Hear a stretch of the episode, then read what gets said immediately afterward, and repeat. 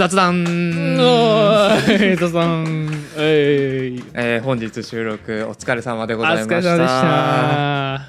えー今回はですねゆる音楽学ラジオはですねがっつり弦楽器の話ですうん、ね、しましたね。5本取らせていただき5本まして。全部、はい。弦楽器。弦楽器特集となりましたわけですいや、ね面白かったっすね。あ本当ですか？あのね、全体のね、構成、5本全体の構成が良かったっすよ。あ本当、うん、あの全部で1セットじゃないですか。一応ねそうなんですよ。ね、弦楽器、我々のよく知っている弦楽器の歴史的変遷を話した後に、そうですよね。弦楽器うん。バイオリンといえば、うん。でストラディバリウス、ストラディバリのね話を入れて最後にうん。ビオラアルタの話そうそうそうねそう。希少な楽器の話をするってさ。なんなんていうのがこう、まあ、バイオリンっていうのがその途中の回であの話お話ししたと思うんですけど、まあ、うん。完成形でね、うん。初めから生まれてきたっていうような話があって、まあ、それはそうなんだというのは一つあるとして、うん。ただそれまでの歴史とじゃあストラディバリウスとか、まあ、そこら辺でバイオリンがこう完成した後に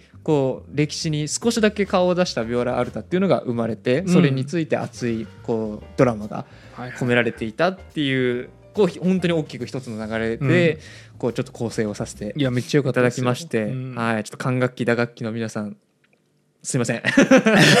もう少々お待ちいただこければ。とこれからこれからですこれから。もうあの思いますのでね、はいはいはい。うん、ただこうやってみてなんだろうなこう5連チャンで、うん。こう大きく同じテーマで話してみる話してみるっていうかその前にこう調べてみるっていうのも、まあ、結構ありだなっていうふうにはやってみて思ったかなってとこですね。上手だった。あの大きなテーマでやろうとするとさ、うん。私全部人流れでやっちゃうんだよ。全全5回でね。アホほど書くから台本を。だから、うん。これね見習いたいなと思いました。いやまあとりあえずそう、うん。1話一話でとりあえずなんていうのかな今日はこういうことうん。が知れたっていうことがあればいいかなと思いつつ、まあ、最後2話はね完全に続きものっていう感じにしたんだけど。ういやでもあれはあれでよかったですからね、うん。もう本当にねそう最終的につながってこうその回でやったことが全部こう自分の中でリンクしていくとうんいうか、うん。うん、それが自分僕も気持ちよかったしやっていて勉強してて、うん、それを皆さんにも味わっていただけたらなと思うので、まあ、今後もね、まあ、内容とかテーマによると思うんですけど、こういったことにもねあのチャレンジしていきたいかなと思いますいやいいね。ですね。楽しみにしてますよ、うん。うん。でこの,、えーその前回前々回でね、はい。種本にしたうん。幻の弦楽器ビオラ・アルタを追い求めてとはいう本なんですけど、まあ、ちょっとここであのまだ話してないことがあるっていうふうなことを言ったんですけど、おっしゃってましたね、それもまだ残しつつ、うん。もう少しあのお話お。させていただけ聞たらなと思います。いいっすはい、一つ目はですね、はい。あの僕どこで切ったんだっけな？あの図書館でヘルマン・リッターのそ名前を探して見つけてその内そ容こで切った。を内容知る前に。切ったんですよね。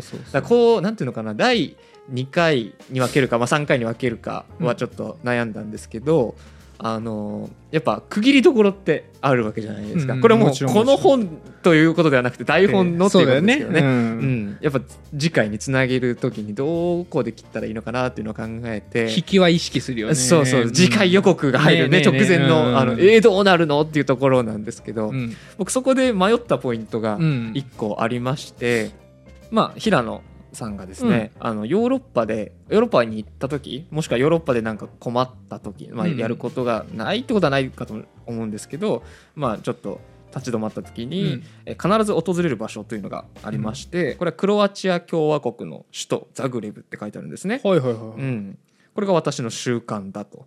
ほうほうほうでなぜかというと,、えー、とここに、えー、と2010年の時点ですでにうん。15年来の付き合いがあるクロ,、クロアチアを代表する国民的作曲家、はいはい。えーミレティッチ。とミレティッチ？ミレティッチ。ほう。ほう。言いづらい。なんかピンとこない名前だなと思って、まああんまりね僕も、うん。あの知ってるような人ではなかったですけど、うん。あのもう浦下君が知らないのは私も知らないえそんな なんで急に継続したんだそんな。あの、まあ、平野さんとね長く深い付き合いがある方なんですね。クロアチアのミレティッチさんね、で平野さんと最初にあのミエティッチ氏が出会った時っていうのは、うん。あのすでにあの演奏家としてミレティッチさんはこう引退してたんですけどもともとは、えー、ともうビオラの名手、うん。名ビオラ奏者として名を馳せていたとはいうふうには書いてあって、まあ、平野さんとはこう師弟関係のようなね、いうん。あのー間柄だったんですね。うーん。うん。でミレティッチさんがこう作曲した曲を、えー初演を任されるたりとか、へえあそれはそういう強烈な師弟関係が柄なんですよね。はあはいはいそれ名誉だね。うん、でこのこのミレティッチさんに、はい。えーまあ、今この平野さんの状況ですよね、うん。ビオラアルタという楽器について調べていうん。てその演奏をやっていこうとしている、まあ、ややり始めているっていうような段階で、えー師匠であるうん。ミレティッチ氏に言われた一言が、ビオラアルタはやめた方がいい。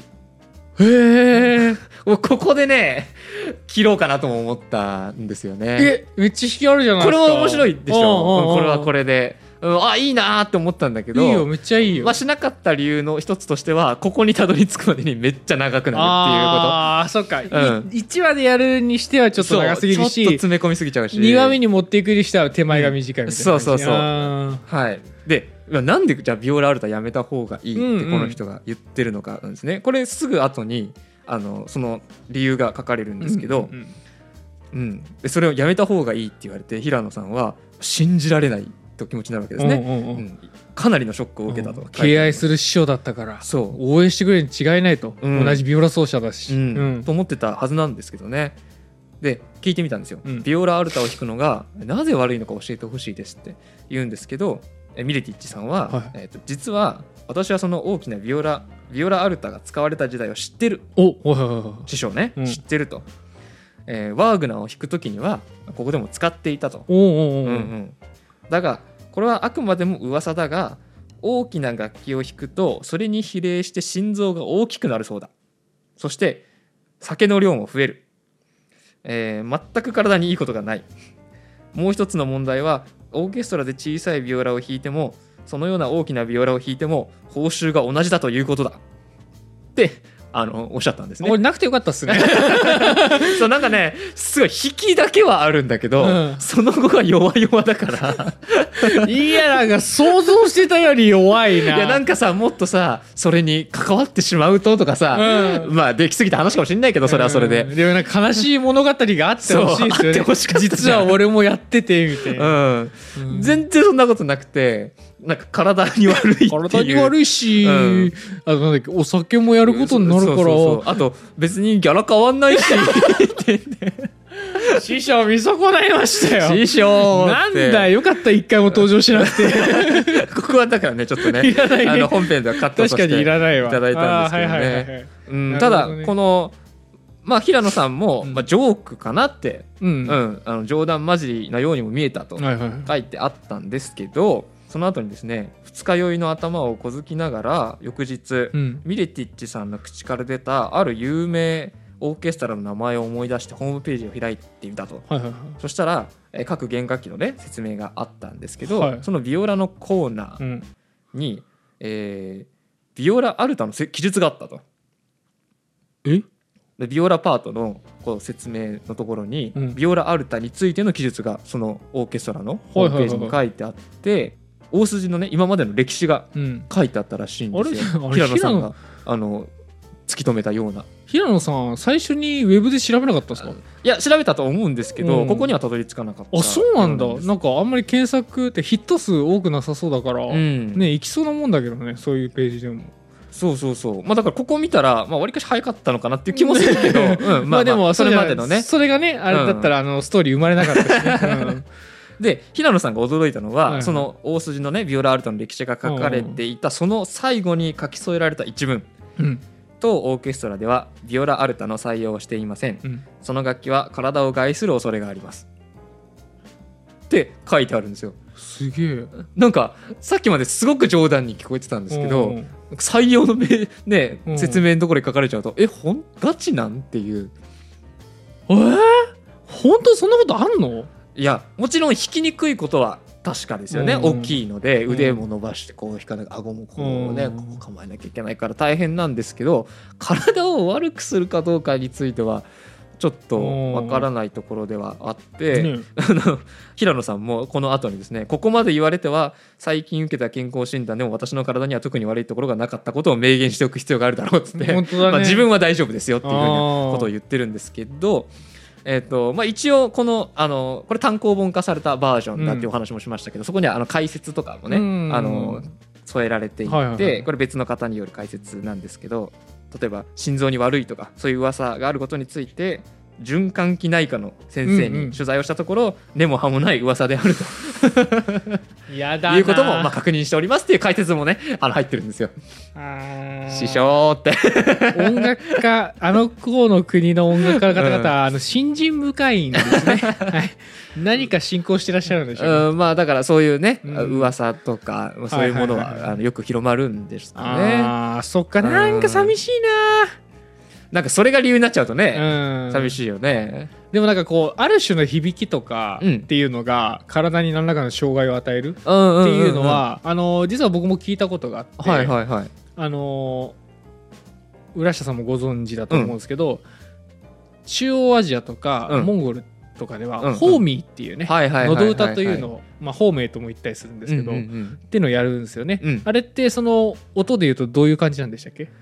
え、大海の音出せって言ってんの今俺に？無理無理なの知ってるよ。難しい。うんめちゃめちゃ難しいの知ってるけど。あれはその自分が出してる音とは別に倍音をあの響かせることによって音が二重になってるように聞こえさすっていうやつね。商法ですよね。うん、そうバイオンの話でうんうん。私もそれ聞いて、まずホーミーを思い出したんだうんけど、うんうんあれもねあの現地とか、うん。えー、とよくやられてるのはトゥバって国、はいはい。ロシアのモンロシアがブワーってあるとして、うん。ロシアのねお腹の下のお腹の部分、うん腹部の部分にモンゴルルがあるんだけど、接続して、このちょうどロシアとモンゴルの間のあたりにトえー。ゥバ共和国っていうのがあって、うんはいはいはい。ここで盛んなんだけどそのトゥバってところではあのホーミーをやのいい奏者っていうのは、うん。早死にするって言われるんですよ。はあなるほど。そう。おまた音楽家早死にそういう音楽早死死に説はあ。なんだけど要はそのそれも特殊なね人体の使い方をして、うんあの特殊な奏法をしていっているから多分何らか体に害があるんだろうっていう認識なんだと思うんだけどほど、うん。でも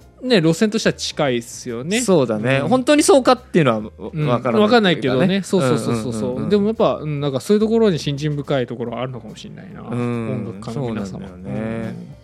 そうだからこれがねまずあのカットした場所1個目、うんはいはいはい。ビオラアルトはやめた方がいい、はいはいはいはい。これね。これはねカットして正解だった。うん。引きはあったんだけどな。引きはあったっていうか引きしかなかった。そうだね。そうだね。それが正しいですかね、あともう一点ですね。これは別にあの特にカットした理由があるとかそういうわけではないんですけど、うんうんただ単にあのサイズの都合でね、うんうんあのカットしたところなんですけいどろんな都合がありますからね、あのビオラアルタの特徴外見的特徴でもともとは語源だったっていう話があったと思うんですよ、ね、埋められてて。あそうそう穴が埋められていたと、でこの語源がねじゃあどういう語源だったのか？要は今予言が現状貼られているわけですけど、じゃあそこからさらに低い方に弦が貼られたのか高い方に弦が貼られたのかっていうなんか疑問が残ったらしいんですね。平野さんの中で、まあ、確かにと僕も思いましたね。うんあのなんかでも位置で特定できたりしないの？その穴の位置ああなるほどなるほど。ただ穴ってね結構ねこうなんていうの？左右からだ、あの互い違いにそれぞれで一個ずつこう入るようになってるから、はいはいはいまあどっちからもさせそうな感じではあったりだとか弦の太さ別にどこに貼るかにもよっちゃうじゃんかあその弦そっをだからね。あんまりそこはわからないかもしれないんだけど、へー。ただ、えー、と平野さんの推理的にはその埋められた穴の大きさっていうのがその他のものよりも一回り小さいと、おおじゃあ細い弦でも良さそううん、だから細い弦を巻いたんではないかというふうに考えたわけですね。なるほど。でそうすると,、えー、とビオラの弦っていうのは、えー低い方からドソレラっていう弦4つが貼ってあるんですけどドソレラですね、これはチェロの弦と同じというか1オクターブ上がそれぞれ貼ってあるような感じ、じゃあバイオリンの調弦って何かあの弦って何かっていうと、うん。ドソレラのドがなくてソからスタートする。それらでソレラミなんですね、うん、その4本が貼ってあるんですよ、でそうすると、えービオラアルタはドドソレラの上にミが足されたドソレラミが貼ってあったん。ではないかっていうことになるんですね。うんうんでそうすると、まあえードソレラっていうもともとのビオラの音域と、ドソレラミ要は、えーバイオリンで弾くような指使いっうんていうのが、まあ、可能になるわはあなるほけなんですよね。どなるほどなるほど。うん、でそうすると,、えーとまあ、ビオラアルタ用の曲がもともとあったみたいな話しました忘れられたロマンス」っていううんうん曲でしたけど、まあ、それ以外にもあるんじゃないかっていうところで平野はどう考えたかっていうと,、えー、と現在そのビオラで弾かれている曲ではあるんだけども明らかにビオラで弾くには難しいだろう曲。はあ賢い要は高い音が高すぎて、はいいはいはいはい。やそんなとこビオラ使わないでしょっていう、指いかないよそうそうような曲があったとしたら、はいはいはい。それは語源もう一個高い弦が備わってるビオラアルタ用の曲だったんじゃないのかっていうふうに考えるわけなんですよ。おお面白い。これ面白いなと。はい、思いまして。で平野が見つけたのは、リヒャルト・シュトラウス作曲の「エレクトラ」っていうこのオペラなんですけど、はいはいはい。えっと、そのエレクトラの中には、えっと、第一ビオラ奏者いやビオラパートのトップの座ってる人ですね、はいはいはい。うん。ビ第一ビオラ奏者が曲中でビオラからバイオリンに持ち替えて演奏するっていうとんでもなく不自然な場所が何箇所かあると。おおそれっぽー。うん。うん。だからその譜面に忠実にね演奏しようとするとどうしてもそうなってしまうと。はいはいはい。ビオラではとても演奏できない高高い音がそこに書き込まれているからと。で、まあ、そのようなことはその持ち帰るっていうことは、まあ、面倒くさいですよねもちろんね。うん。そうだし、普通やらせんだろそんなことはって感じだよね。ねそんな感じなので、うん。まあ、今日ではその代替案としてそのバイオリン奏者がそのバイオリン持ち替え部分を、まあ、通常通りバイオリンで弾くっていうようなあの対処を取っている、はいはいはい弾くことになっているっていうふうにこう平野さんは言っていてただその部分をビオラアルタを使って弾けば、はいもちろんあの平野さんはそのビオラアルタを語源に改造再改造したわけではないのであしなかうん、予言のままではあるんですけどただビオラアルタで弾くと考えるともう何の苦労もなくそうだね。弾けるではないかってことに気づくと。はいはいはい。これ大発見じゃない？うん。ってことはその曲っていうのはビオラアルタで、うん。うん、弾くべき曲だったんじゃないのかとそうだよね。いうわけですね。はいはいはいこはい。の作曲者リヒャルト・シュトラウスっていうのも、うん。ワーグナーに影響を受けたうん。あの作曲家の一人であるし、うん、ビオラアルタを使っても何もおかしくないだろうと。そうだねそうだね。うん、いうことで、はいはいはい。まああのまあもちろんね今ビオラアルタを再現してわざわざそこをねビオラアルタで弾くっていうことはもう通例ではないかとは思うんですけど、うん。うん。本来はそうだったんじゃないのっていうふうには言うわけですね。あなるほど。いやうん面白いね。本当。推理小説みたい。賢いよね。いや賢いよ。びっくりすあのまあもちろんすぐにねポンと浮かんだものではない、うん。今ね詰めて話してるからすごいテンポが速いように聞こえちゃうけどいやただこの発見とか気づきがうん。鋭いよね。ずーっと考えてんだろうね。そうもうビオラアルずターっとビオラ何なんだろうっていうのを考えてんだろうね。考えてるっていうね。いやいいね。やっぱそういうところにも熱意注いでるあたり見るとやっぱ本当に情熱がそうなあって取り組んでるん。だ、本当に好きなんだなそうあそこまで考えてるんだっていうのも、うん。こう文字とかあの考えた思ったことからこう伝わってくるというか、ね。いやいいですね、うん。いい本見つけたね。いい本見つけた。もううん3回にわたって言ってるけどいい本見つけた 本当に。ずっと言ってるでそれでねうん。あの、まあ、これあの本編でお話しましたけど、うん。あのビオラアルタについてね情報を調べようってなった時に、そのいろんな場所にヒントを見つけたと、はい。あのラベルとかね、はいあとは大学時代に見た楽譜これがさっきの忘れられたロマンスだよね、あの端っこの方にビオラアルタの発明者ヘルマン・リッター教授にっていうふうに書いてあった、うん。この文字をすでに大学の時に見ていたと自分は。ビオラアルタと出会っていたんだっていうくだりがあったわけうんなりました。うん泣けますね。これねなんか僕のうん。大学時代を振り返ると、はいはいはい。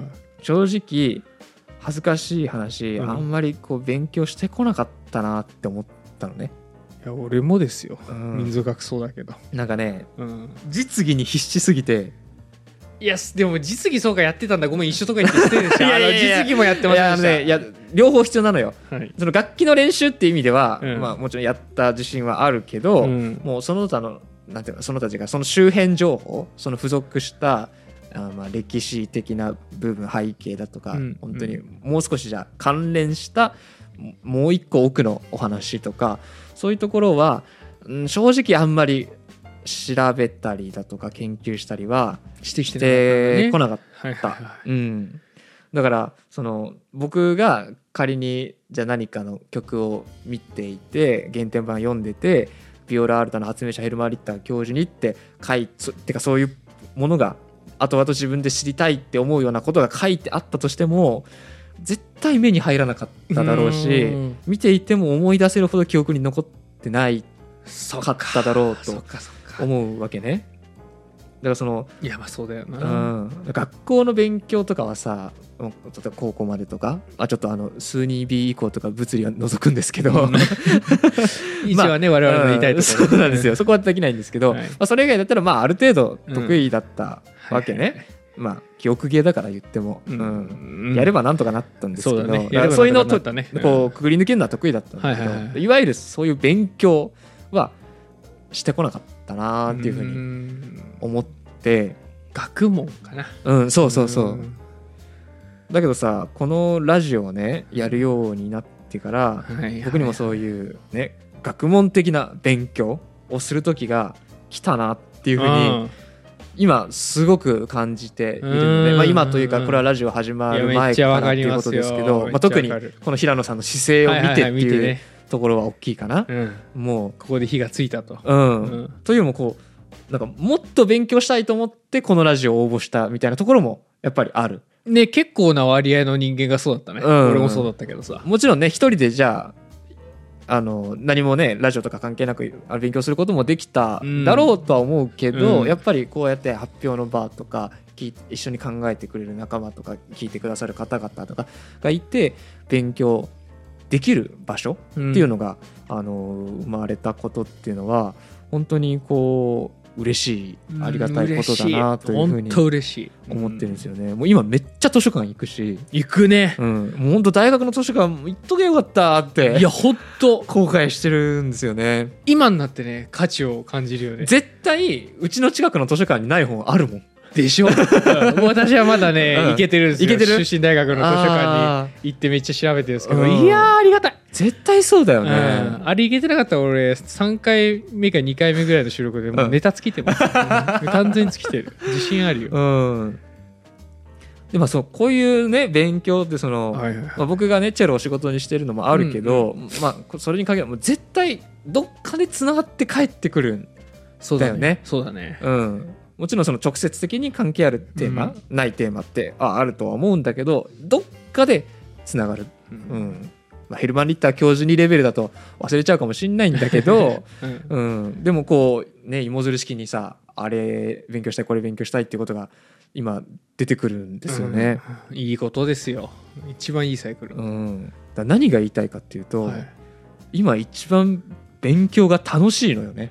いいですね、うん、いやいいですよ。いいことですよ。いや本当に重ね重ねですけど、企画者の堀本さんはじめね、はい。黒川君スタッフの方々リスナーの皆さん、うん。ありがとうございますありがと本当にうございます。あのたまにねちょっと間違えてしまうことはあるかと思うんですけど、人ですから。はい、はい。あの温かく応援見守ってくださると幸いですと、うん。これからも頑張りますのでよろしくお願いします、一緒に頑張っていきます。さて、うん。えー温かく見守るというよりもさらに一歩踏み込んで応援したいと思ってくださる方々この度お知らせがございます。とはい、はい、うん、えーこの度僕らのサポーターコミュニティがうん。始動します、ありがとうございます。ありがとうございますえーこちらですね。僕ら、えー浦下と黒川があのパーソナリティを務めるゆる音楽学ラジオそしてゆる民族学ラジオ共同のサポーターコミュニティとはい。なっておりましてあのぜひ僕ら丸ごと応援していただければなと思っております。あの一緒に勉強を楽しんでうん。いけたらなというふうに思っておりますのでどうぞよろしくお願いします。ちょっとあのご説明の方をさせていただくんですが、はい。はい、えっと、月あの1000円からあうん。のご支援をいただけまして、あの少しばかりではあるんですが特典をご用意して、あのお待ちをしております、はい。まず一つ目はですねあのサポーターコミュニティ専用の、えー、 Discord という、うん。まあこれはなんですかチャットツールと言えばいいんですかね、にご招待させていただきまして、うん。あのサポーターの方々メンバー限定でこうやり取りをして、うん。あの音楽の話であったり民族のはい。の話であったりっていうのをこう楽しんでいくという場所になっております。うん桃源郷みたいな感じです。いいですね。桃源郷にしていきたいですよね、でまたですね、うん。えーゆる音楽学ラジオそして民族学ラジオの、えー公開収録であるだとか、うん。あとはそのとセットでオフ会であったりだとかの、うん。えー参加権利はい。なんかも、あのこちらであの募集させていただいたりとかございます。はい、はい。ございます。ぜひ一緒にあのね収録皆さんで参加して、何かみんなで、まあ、ちょっとねコロナで厳しかったこともあるかもしれませんが、もう少し落ち着いてくるとじゃあみんなで声ちょっと声出してみたりだとかね,、うん。ね。まあ、事情が許せばそういうこともやっていきたいですよね。村下君の演奏にコールをするとかね。すごい激しいね。激しいそれすごい激しいね。うん。激しいね。やつ、うん。いや行きたいですね。いいですね。ペンライト振りましょう。やりましょう。また収録のね様子もちょっと見ていただいたりだとか、うん。そうそう。緊張しますけどね。緊張しますけどね。ね。まあそうそう大丈夫なんじゃないですか、うん。でまたですね、はい。あのサポーターコミュニティ限定の動画を、うんあのご視聴いただければなというふうに思っております。あのまあ僕たちではですねあのこう収録に臨んではいるもののやっぱりその中でこれはちょっとっていうような 回が、まあ、どうしても生まれてしまうわけというよりかは僕は初っ端から産んでしまったわけなんですけれども。僕が産んでしまったといやいやこれはねあ二人で産みました。そうですね。三木かな。嘘嘘あの八木なんですけどあのまあねそういったちょっとね僕らの、まあ、裏側じゃないですけど、うん。まあ、そういったところであったりだとか、あと僕らねあのこれ民族学ラジオでも一応宣伝の方させていただいてるんですけども、はい。あの収録の前にね、うん。あのアイドリングトークをねそいつも挟んうでするんですよね。るんだよね。1時間から1時間半ぐらい。はい、うん。今日も今朝もねしっかりやってきましたね。喋ってきました、うん。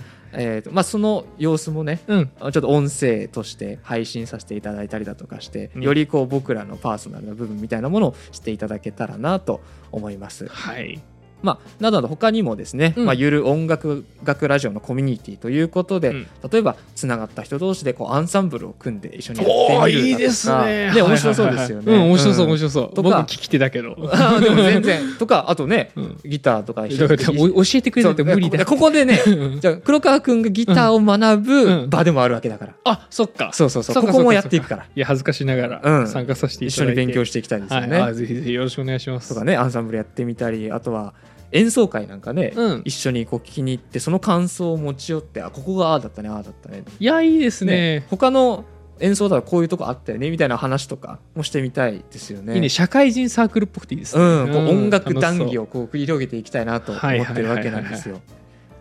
でなんだったら僕そのクラシックはあのある程度ねこう、うん。あのまあ知識というか経験があるんですけど。そんな謙遜しないで。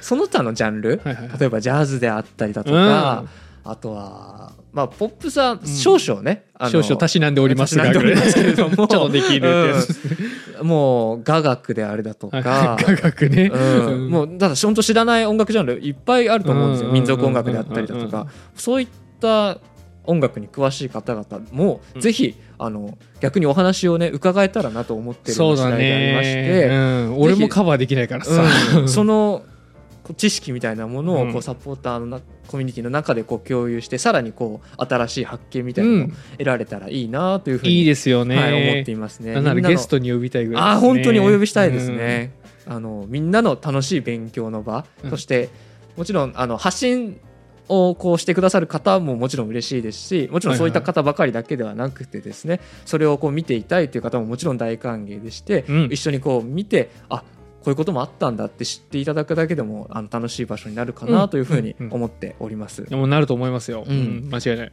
でもねサポーターさんからもどしどしやってみたいことをね、はい。募集してこう、うん。楽しいコミュニティにしていただきあしていきたいですよね。そうだね僕たちが何かするっていうより皆さんと一緒に何かするの方がねそうですね。間違いなくはい。楽しいだろうしね、でここで今ちょっとこれに関連してうん。先にお伝えしておかなきゃならないことがありまして、皆さん、えーまあ、月1000円からあのご支援いただけるというお話をしたんですけど一旦は投げ銭だと思って加入していただければ そうですね。幸いでございますと。あのもちろんあの楽しいコミュニティにはしていきたいと思っていますし、盛り上がっていけばねうん。もちろんできることも増えるなと思ってはいるんですが、うん。